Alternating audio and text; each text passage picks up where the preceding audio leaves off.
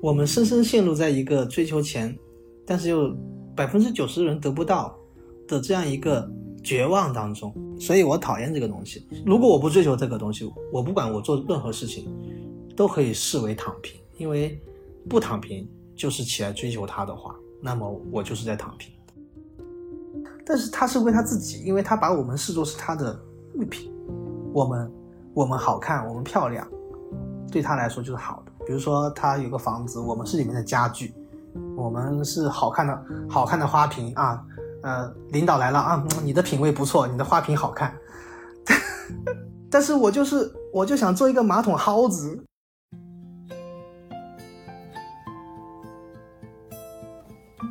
大家好，欢迎收听生活减速带。这期 Special Talk 的嘉宾叫凌云，他是我见过对待工作最佛系的人。我们在一个讨论工作的小圆桌活动上见过一面。他对待工作有一套躺平的哲学，在场的人呢都被他的这一套哲学吸引了。在这个大家都高呼卷不动了的时代。好像能够践行躺平的人，真的只有一小部分。我很好奇，他真的如他所说的那样不在乎工作吗？他如何对待他人的眼光和评价？除了工作以外，他还是一个热衷于做音乐会的人。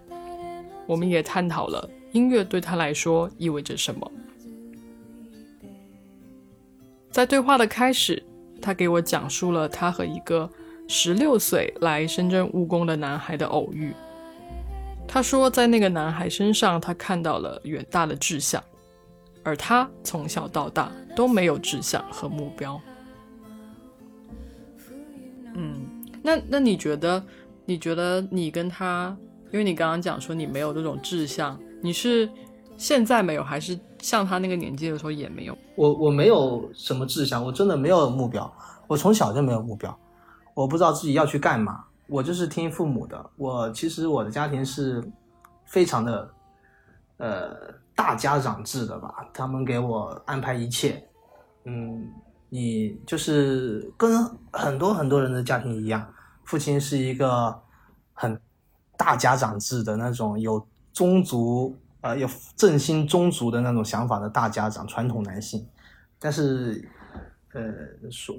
其实说不好听的，就我觉得很自私啊，然后其实也没什么本事，然后我妈是很能挣钱的一个女人，但是她又没有主见，她什么都听我爸的，然后就给我爸花钱花钱那样子，嗯，所以所以我就嗯，这我没有志向，是因为我我不知道自己是谁，我就听我父亲叫我去这个，叫我去那个，后来我大学毕业考了研究生，没考上。然后我说我想再考一年，我妈说，你不能再考一年，就是你必须你必须去工作，因为家里不想要你这个负担。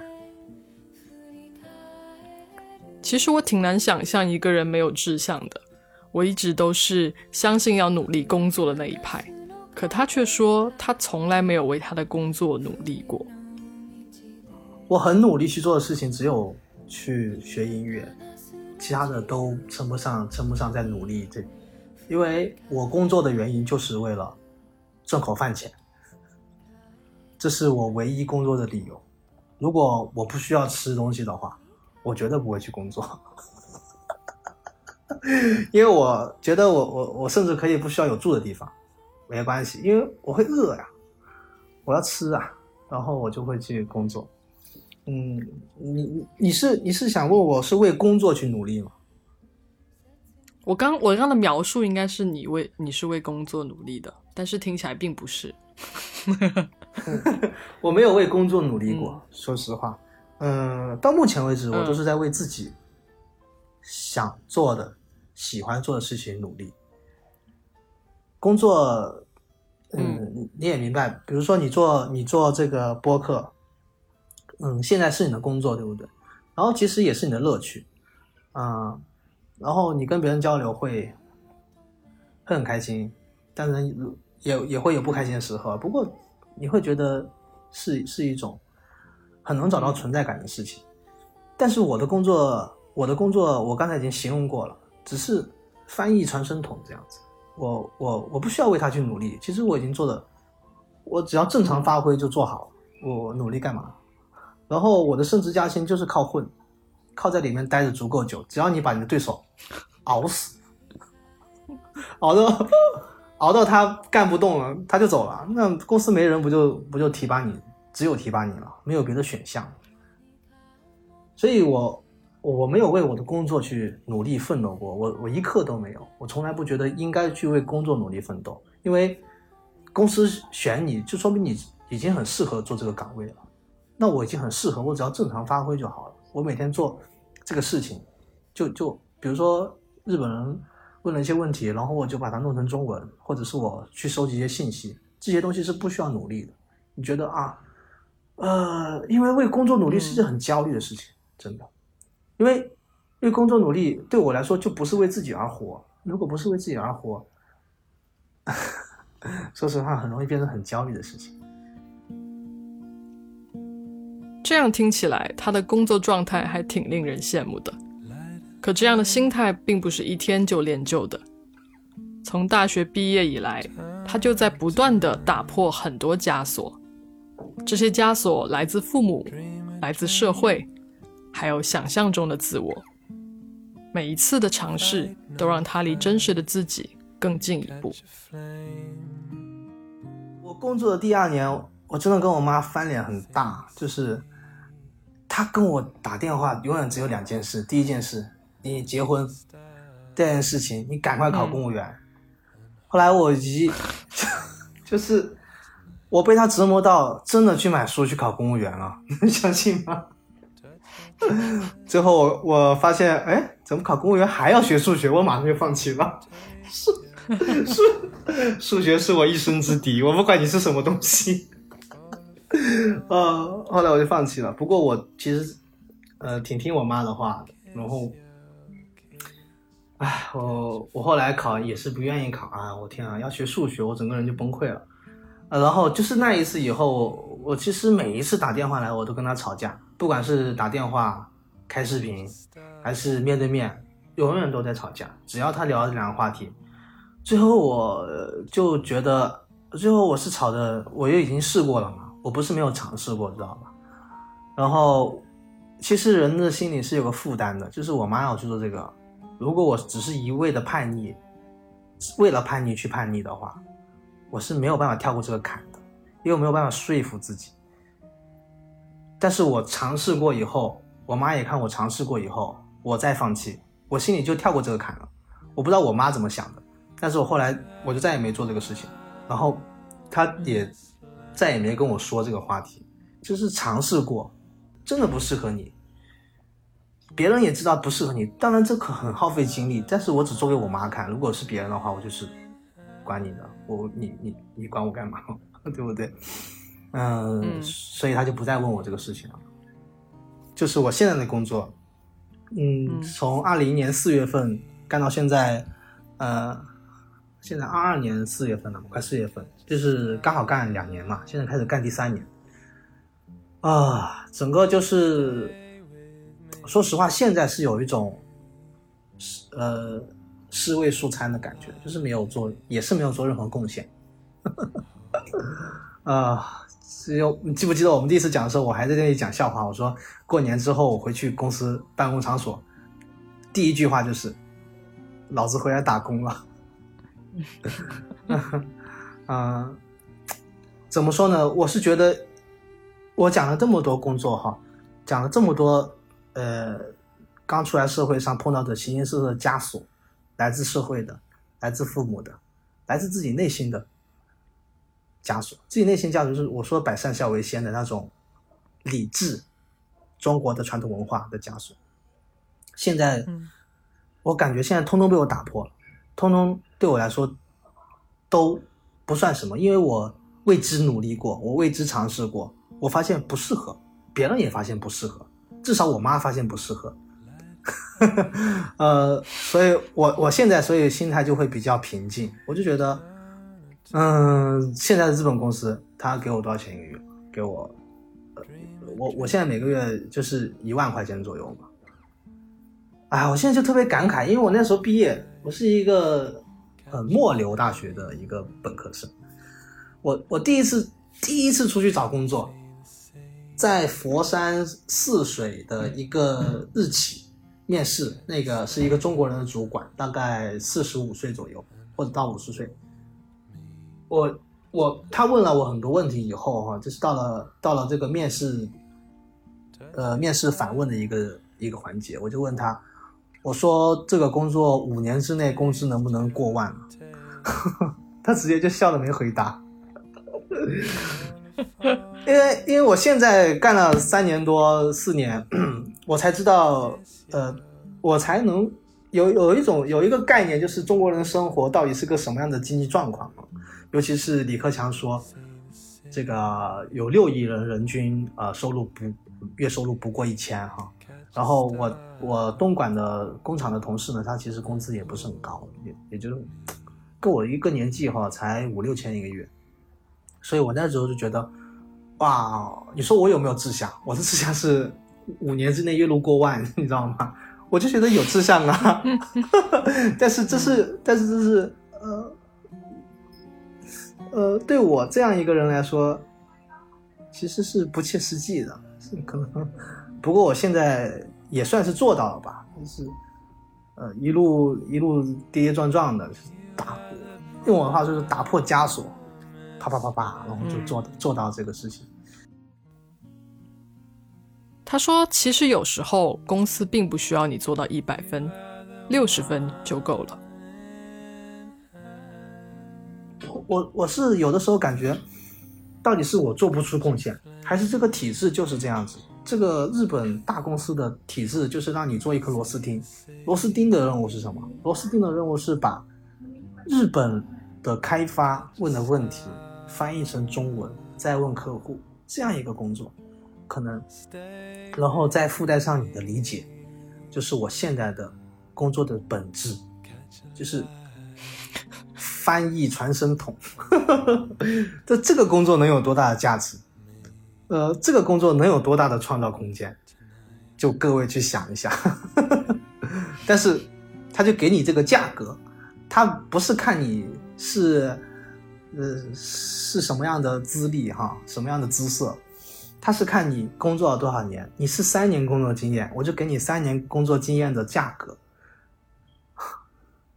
因为他就嗯，你能明白吗？你就知道我们公司现在好多的年轻人新来的都是留学生，都是日本的留学生，他们工资都很低。因为你如果没有工作经验，就是七千块钱。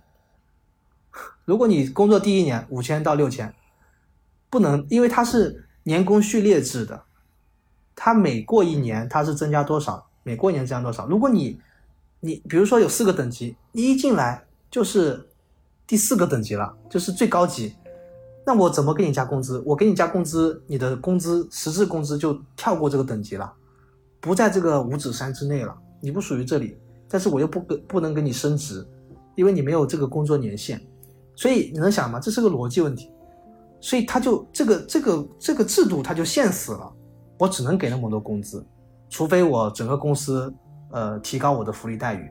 但是日本公司在中国，它是他给的工资，他就是要符合，他觉得他符合公中国目前的这个城市的现地的工资水平。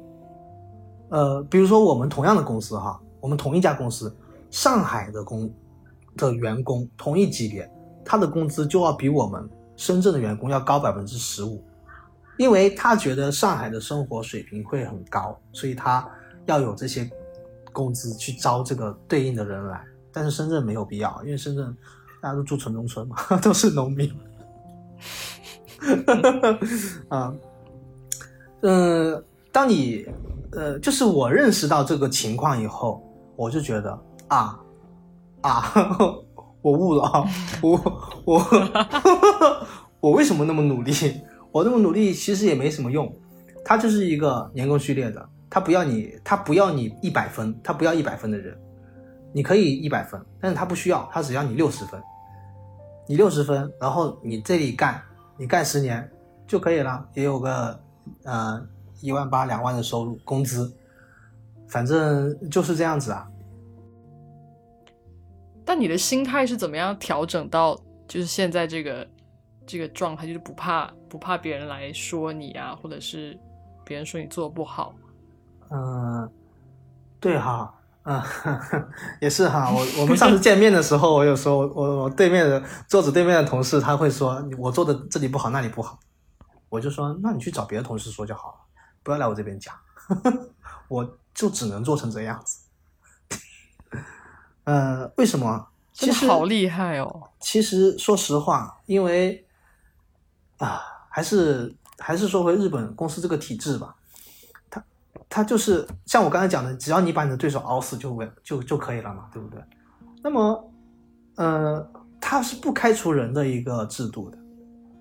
他因因为他觉得员工可以干一辈子，他是那种终身制的嘛，所以只要你不犯很大的错误，你你知道吗？工作哈，他。你做六十分其实很容易做到的，但是有些同事要要求你做一百分，这是一个越轨的行为，因为他没有资格要求你做一百分或者做九十分，你可以拒绝。能够想象吗？就是我做的事情才是正确的，他要求我做更好，但是我觉得我已经做到了，OK 了，六十分了，你凭什么要求我做更好？他才是不对的。那那比如说，那你的上司呢？他会这样要求吗？他会这样要求啊，但是我会告诉他，你这样是不对的。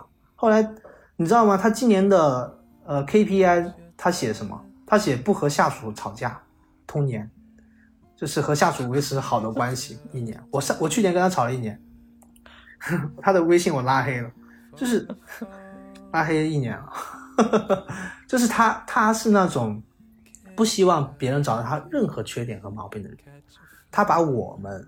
我们部门才三个人，他把我和另外一个同事看作是他他的臣下啊，就是哼，嗯，就是臣下的那种感觉，就是是他的东西，我们有什么错误就是他的错误，所以他不希望自己的领域之内有任何的有任何可以被人指责的东西，所以他要求我们做到极度完美。呃，我讲一个事情，你大概就能发现。我当时进公司的时候，他要我写那个自我介绍，就是要那种邮件要全员发嘛，日本的呀，然后呃深圳啊、上海、成都那些所有人都要发，就是跟你工作有关系的人。他要我用纯日文写，写写五百多字啊！我的天啊，还要附上我个人的生活照。唉，我那个时候真是，我那个时候还没有这种脾气、这种心性，我当时就按他要求做了，做了。我就其实还好，其实做，嗯，其实没所谓啊。但是没有对比，你就不知道这个事情的严重性。因为我不知道别人是怎么写的。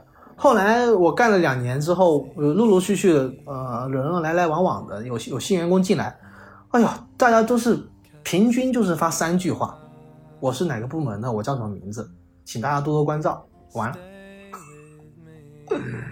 呃。呃，我再讲个事情，就是他对属下的控制欲。就是我们年终考核，然后做年终总结的时候，因为我不是日语不是很好嘛，我我大概就是，呃，讲的不够利索，然后内容写的语法也很简单，呃，他认为我不能够很好的去总结我今年做了什么，这样就没有办法去彰显出他的管理能力和他对于这个团队。的构的的构建，然后建立出一系列的功劳，然后他就帮我写了一份 发表词，还让我还还要求我去背，这是为了能够让我在呃工作考核的时候能够去去很好的发表出来。其实如果他是一个本质上是善良的，或者是是纯粹为别人着想的，我就会很感谢他，因为这是得得来不易的嘛，没有大家为什么要帮你做这个事情呢？对不对？那，多一事不如少一事，但是他是为他自己，因为他把我们视作是他的物品，我们我们好看，我们漂亮，对他来说就是好的。比如说他有个房子，我们是里面的家具，我们是好看的好看的花瓶啊，呃，领导来了啊，你的品味不错，你的花瓶好看，但是好奇妙，但是我就是我就想做一个马桶蒿子。哎，你非要把我这个塞这个这个抽马桶的放在那个桌子上来说这个是个花瓶，然后还还给我套上这些呃这些美丽的东西，这是我说他的控制欲嘛？当然，嗯 我们现在关系其实不坏啊，不坏，因为其实双方都不是那种坏人，不是说呃，不是说心心狠手辣那种。听到这里，你可以确定，在工作中他就是一个躺平的人，而在工作之外，他创立了一个原创音乐会品牌“原野计划”。他希望能够通过音乐会和原创音乐去跟更多的人产生共鸣，创造连接。我说，如果从原野计划的角度来说，我好像不能把你定义为是一个躺平的人。我是躺平的人啊，看看你是相对于、相对于什么东西去躺平了。呃，我说我睡觉，难道睡觉不是一种躺平吗？物理上的躺平，直接就躺，真的就是躺平了，啊，真的躺平了。我我想的是，可能，嗯，我是相对于对金钱的渴望一种嗤之以鼻的态度吧。呃，是就是真的，什么是追求？不躺平的话，又又是又是又是要追求什么呢？我以前在想，可能大家都说，有有一段时间很流行的就是许愿嘛，就是想要一夜暴富，一夜暴富，一夜暴富。好像一八年开始就一夜暴富，一夜暴富，来深圳就是要捞大钱，赚大钱。呃，我们家呢，我我我有跟你讲过，我们家结构就是这种大家长制的嘛。我我基本上是我妈掏钱养这个家，但是我妈又很没有主见，很柔弱，呃，就让我他们我爸妈就是经常吵架，吵吵吵，就是为了钱，就是为了钱。今今年又没挣到钱啊，然后又要拿钱出去干嘛干嘛还债啊，这那什么的。然后我的所有的亲戚，呃，或者是我见我见过的那些呃，比如说家家有本难念的经，这本难念的经，好像百分之一百吧，我的生活范围内都是因为钱，所以我对钱很讨厌。我觉得钱就是万恶之源，那大家都去追求恶，不是不是道失逆行吗？这个世界往反的方向走，为富不仁才是这个世界的主流啊！天，唉，所以，所以我就很讨厌钱。他们想，人们想追求钱去实现一种人生价值，但是很多人都是屠龙勇士，屠完龙就成为了龙这样一个故事的版本，不断的复制，就是就是故事是一样的，情节稍有不同，但基本上是为富不仁。唉，我们深深陷入在一个追求钱，但是又百分之九十人得不到的这样一个绝望当中的一个痛苦当中，就是，嗯，所以我讨厌这个东西。是如果我不追求这个东西，我不管我做任何事情，都可以视为躺平，因为不躺平就是起来追求它的话，那么我就是在躺平。那你觉得？你觉得在比比如说你在做你的原业计划的时候，你会有一刻想要想要有更多的资金来运运转这个项目吗？或者是你你玩音乐的时候，你会想要有有更多的钱去买更好的设备吗？其实我我工作到现在哈，呃，到在二零年以前，我所有积蓄都是买乐器的，呃，这是一个这是一个问题。其实其实我们觉得学音乐就是找老师，一周上多少节课啊，一年上多少节课啊，学完之后啊，然后买买很夸张的设备啊，就会很厉害，就自然而然很厉害。但是问题就是这个非常的功利。真正好的音乐是这样学得出来的吗？什么是好的音乐？嗯，我觉得“原野计划”这个名字就有表达我的想法，就是，呃，我用我哪怕是用最简单、最简陋的乐器，只要我我能够表达出一种音乐，让让我的听众、让我的朋友、让和我一起玩音乐的人产生共鸣，有一种喜悦，有一种启发，就是好的音乐呀。所以我现在觉悟了，我现在我没有我没有在追求更好的设备，我不想再投入更多的东西。我觉得这是我要用一辈子去领悟的东西，这是一种艺术。呃，我就没有想过往我这个原野计划投入更多的钱，因为钱不是重要的。有有钱，嗯，我我我讲一些事情，大概就会明白。我们原野计划，我们之前做活动的时候，呃，怎么说呢？一个月会做一次，我们做了很多，但是都是别人来请我们的，不是我们主动出去找的，因为大家会觉得这个东西啊很有意思。在这个每次的活动里面，就有一些分类嘛，就有不同类别，有有有跟街道合作的，就是跟有有政府背背景的，也有跟呃商店就咖啡厅合作的，也有像书吧在在独立书店那样合作的。这三个东西其实是是区别很开的。比如说政府的，他会要求你做什么东西，就就是正能量啊之类的，做那种追求，你要配合他们。比如说我们去做那种。反诈骗的宣传啊，然后去写歌呀，然后去做表演相关的。如果我做这个，我当然希望我有更好的设备，我有我有我有我有钱，因为有钱我就可以，我可以给我的团员去发工资了，你能明白吗？我就可以把这些钱给他们，他们就会有更积极的东西，然后整个就会变成商业模式去滚起来。最后的目的会变成什么？对金钱的追逐，然后所有的对人生的感悟啊、经验的表达都通通都都放弃掉了。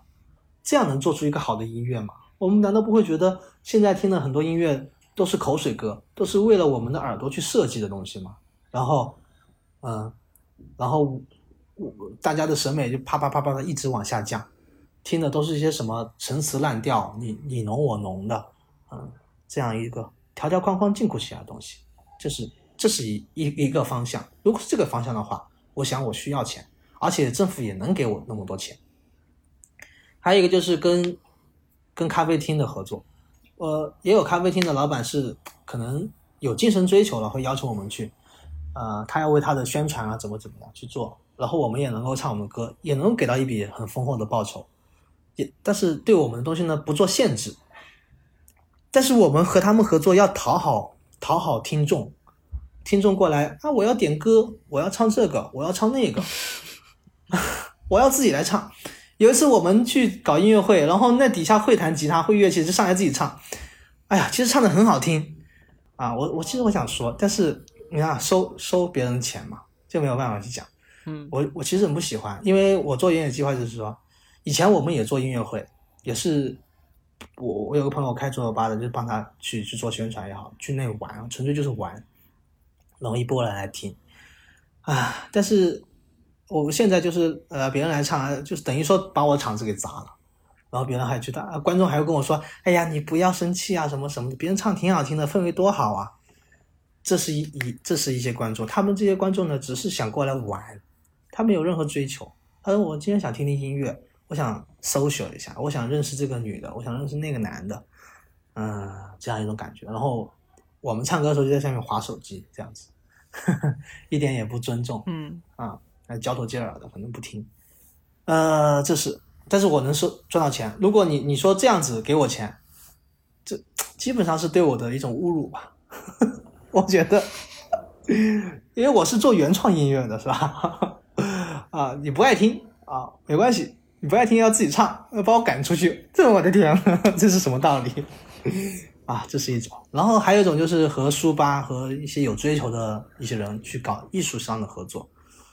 就是我们会设定主题，比如说我们做过，嗯，那个时候阿富汗打仗的时候，我们就在那个深圳七零六做了一场，呃，战争与和平，呃，在苦难中的迷茫探索这样一个主题的音乐会。我们所有的歌啊，写的歌都是跟战争有关的，呃，反战题材的也好，然后就是就是讴歌苦难的，啊，不不是讴歌苦难，就是对苦难的一种反思也好，我们写了很多歌。那个时候观众就会很认真的去听、去去思考，因为我们这个主题就只能吸引这些观众来。他本身对这个话题关注，他对战争的关注，他等等，他有他的思考。然后这样的观众的质量其实是很高的，他们很他们会爱听，他们听了之后会会问一些问题，问啊你为什么写这个歌呀？然后嗯你是怎么是怎么个想法？我我我就会我们就会跟他们讲，呃歌背后的故事，这个歌曲和现实生活中的一个关联性，呃由来啊历史啊，就相当于口述历史这样一个感觉吧。对，然后我们还做了女性主义啊，呃。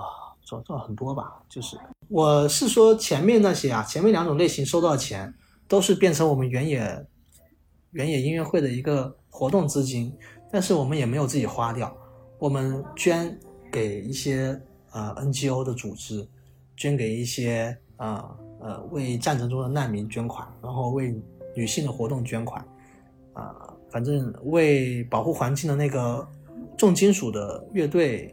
土壤改良乐队也也也做捐款，就是这样子。你可以稍微介绍一下你是怎么样，就是想到要去做一个这样子的事情吗？呃，是我朋友不是开那个桌游吧嘛，然后他那个店因为疫情嘛就倒了，嗯，也是很唏嘘的一个一件事情吧。倒了之后，我和我的音乐小伙伴们就没有地方去玩音乐了，大家就啊。呃，做鸟兽散，就各自回到各自的小世界里去了。嗯，后来我来到宝安住了以后，我我还有个朋友，他他其实他也有一定的音乐修养。然后我们两个在酒吧，在一一家清吧，就是那个附近书吧附近有一家清吧，我们在那里聊天。我说：“哎呀，这不行啊，以后没有地方玩了。”那个时候的想法是为了自己搭建一个。能够表达音乐想法，能够和大家一起玩音乐的一个一个地方，想要建立一个这个地方去玩，才去做。我说我们做一个音乐会吧，就叫原野音乐会。嗯，就是原是一拨人，就是开源的意思。我不管你是嗯专门学音乐也好，还是野路子也好，anyway，我不管你什么乐器，我们是开放的、开源的，也就是。嗯，就四处四处去做的，没有一个固定的地方。嗯，而且也也是也放，就是 大家也不是专业的，就过来玩，其实是很很平民的东西。呃，我说办这个叫原野计划，好吧？其实那个时候没有说我们就叫原野计划，一直嘚嘚嘚嘚叫完。我们说第一期我们的活动的纲要就叫原野计划，然后呃。嗯，然后现在就变成我们一个固定的名字，嗯，然后我就到那个附近书吧，我就跟那个那个附近书吧的那个主办人嘛，嗯，去讲，我说，嗯，我们想要在这里搞音乐会，我就说，呃，因为我们是想要办我刚才讲的第三种形式的音乐会，你知道吗？然后因为书书吧的这种，呃，有精神追求的人就很多，他们能够懂得比较多，有有社会学啊、人类学呀。有这学那学的，对不对？各个各个方面有有自我表达能力很强的，有生活经验特别特别的，特别特别是很重要的一件事情。聚集在一起，我说我就在在这里做，嗯，然后就这样做了，做做了第一期附近书吧的原创音乐会，然后那个深圳七零六有一个人叫丁丁，他觉得哎你们这个很有意思，要不来我们深圳七零六再做一场吧，我们就去深圳七零六做。在深圳七零六做完之后，哎，又有人觉得啊，你这个很有意思，那我来我们这边做一场吧。我们去那边又做了一场啊，就是这样子，一传十，十传百的这样子，口口相传，我们就有了很多地方去做。然后也是因为有有这样一个连环效应、连锁效应，每一场音乐会我们有一个新的主题，每一个新的主题我们要要写新的歌曲，所以就有了很多歌，有了很多歌，因为就是这样子。一种强迫自己去创作的事情，但是我从来没有觉得我是在应付一个任务，我是觉得这是一件好事，因为我我可能会觉得啊，对，就是因为这个压力让我把自己内心的想法逼出来了，嘣，从心里面弹出来了，就形成了一个这个东西，这个东西是我我心里的，我平时看不见，但是现在它出来了，变成一首歌，变成个旋律，变成一场表演，嗯。这样子所以这就是原野计划一开始到现在。他说他一开始就承认自己是一个 loser。我很好奇他会给那些害怕失败的人一些怎样的建议。但如果现在有一个人，他很害怕他自己掉入一个那种大家口中的那个失败的陷阱，比如说他可能原来收入很高，然后他被裁员了，他觉得这个是很羞耻的一件事情，然后他因此感觉到非常的焦虑。你会有什么意见吗？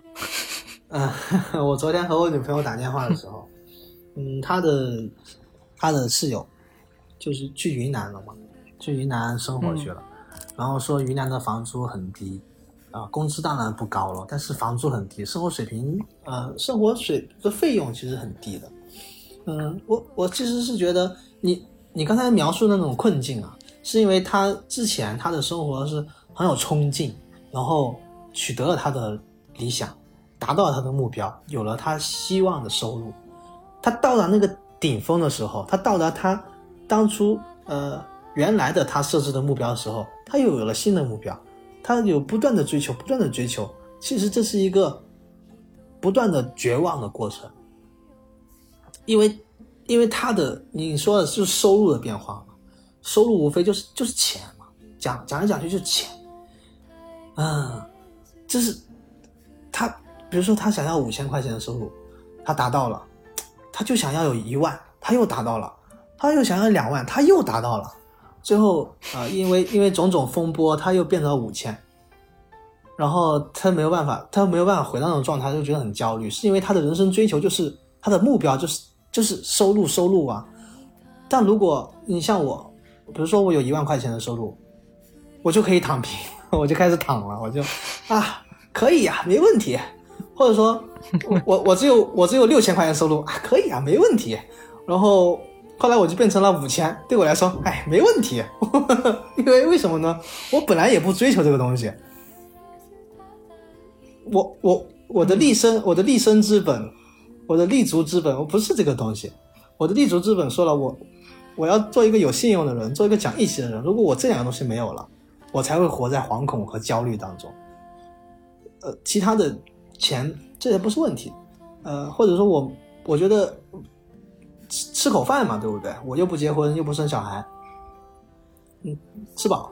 我一天只吃一餐，下午三点，因为上午在睡觉，上午睡觉。然后我想一下，三点钟吃饭啊，是个好是个好时候，晚上也不会饿，早上的饱也能，早上的那个呃那个空腹感也能够填满。每天就可以只吃一餐，哎呀，方便。然后我就只吃一餐，然后还会瘦啊，我很，所以呃，对啊，就是就这样子啊。所以如如果你说这个事情，我没有经历过哈，因为我也没有期望过有那么高的收入。嗯嗯，我我如果收入变低了，我会怎么想？我不，我我其实也。说实话，我不会怎么想，因为我我跟我的朋友，呃，跟我女朋友也好，跟我朋友讲，我说，你看我有我有乐器，我的乐器已经我觉得是买的够贵了，然后我有电脑，我现在每个月最大的最大的那个花销应该是除了吃喝拉撒啊，就日常日常所需，就是买书，我我买了很多书来看，嗯、呃，我我以前是一个月看两本书。我现在一个月好像能看四本书了，嗯，我就我就喜欢看书，啊，我我坐地铁也看书，我坐公交也看书，我无时无刻不在看书，我只要有时间，我就把书掏出来看。呃，每个人都会说，呃，原来我第一次去实习的时候，我们在工厂很远，在在山旮旯角落里面一个工厂，要坐大巴车回家，要坐一个小时嘛。我就会跑到后排去坐，我在最后，我在最后一排，因为那个地方没有人愿意去坐，然后我就拿出书来看。后来我在那边实习干了三个月，大家都在讨论，就是我就听到啊，我就去领工资，他说啊，你就是那个天天在车子后面看书那个人啊，所以他们对我，大家会觉得这个人，这个人好像发神经一样，天天看书。但是你真的天天看书，看看看看看，你看一段时间很很久以后，大家就会觉得很钦佩，就是。我我是说，我是在想，每个人都会欣赏和尊敬那些为自己的目标坚持不懈或者持之以恒的人，他们可能并不欣赏我看书这件事情，但是他们欣赏的是，嗯你坚持不懈去追求一个事情的那种样子，是他们所想要的，是碌碌无为、平庸之辈想要的东西，也是他们的焦虑之所在。进一步讲，你没有什么好建议给他，因为人生人生已经人生观哈已经建立好了，想要去打破是很难的。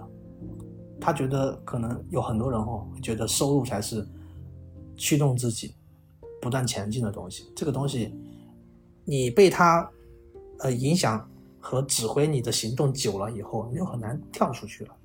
所以我是从一开始我就不追求这个东西，这样子我可能不会不会有有这样骑虎难下的感觉。凌云不是精英叙事里的人，他听从自己内心的声音，勇敢的做出了选择。他选择音乐，选择书籍。他没有草率的说自己热爱什么，一定要做成什么事情。不论是工作还是音乐会，他都更在意自己实实在在的掌握了什么。这不就是大多数的我们吗？我们没有伟大的热爱。却也在默默的做着些什么。凌云说：“大多数的时候，他都是躺平的。当他不躺平的时候，他也只是遵循他的本心，做一个仁义的人罢了。所以，这期节目留给我们的问题是：如果你不躺平，那你要追寻的是什么呢？”今天的节目就到这里，生活减速带陪你慢下来，我们下期再见，拜拜。最后还有原野计划的一个活动预告，如果有兴趣的小伙伴，可以从 Show Note 上面关注他们哦。我我在深圳还还会办音乐会，可能疫情解封以后，我会做嗯、以诗入歌这样一个音乐会，在那个附近书吧去做。呃，我希望愿意来听的可以来听。嗯，对，我会讲一下如何去写歌，呃，歌词的艺术和诗的艺术怎么融合，嗯、这样一件事情。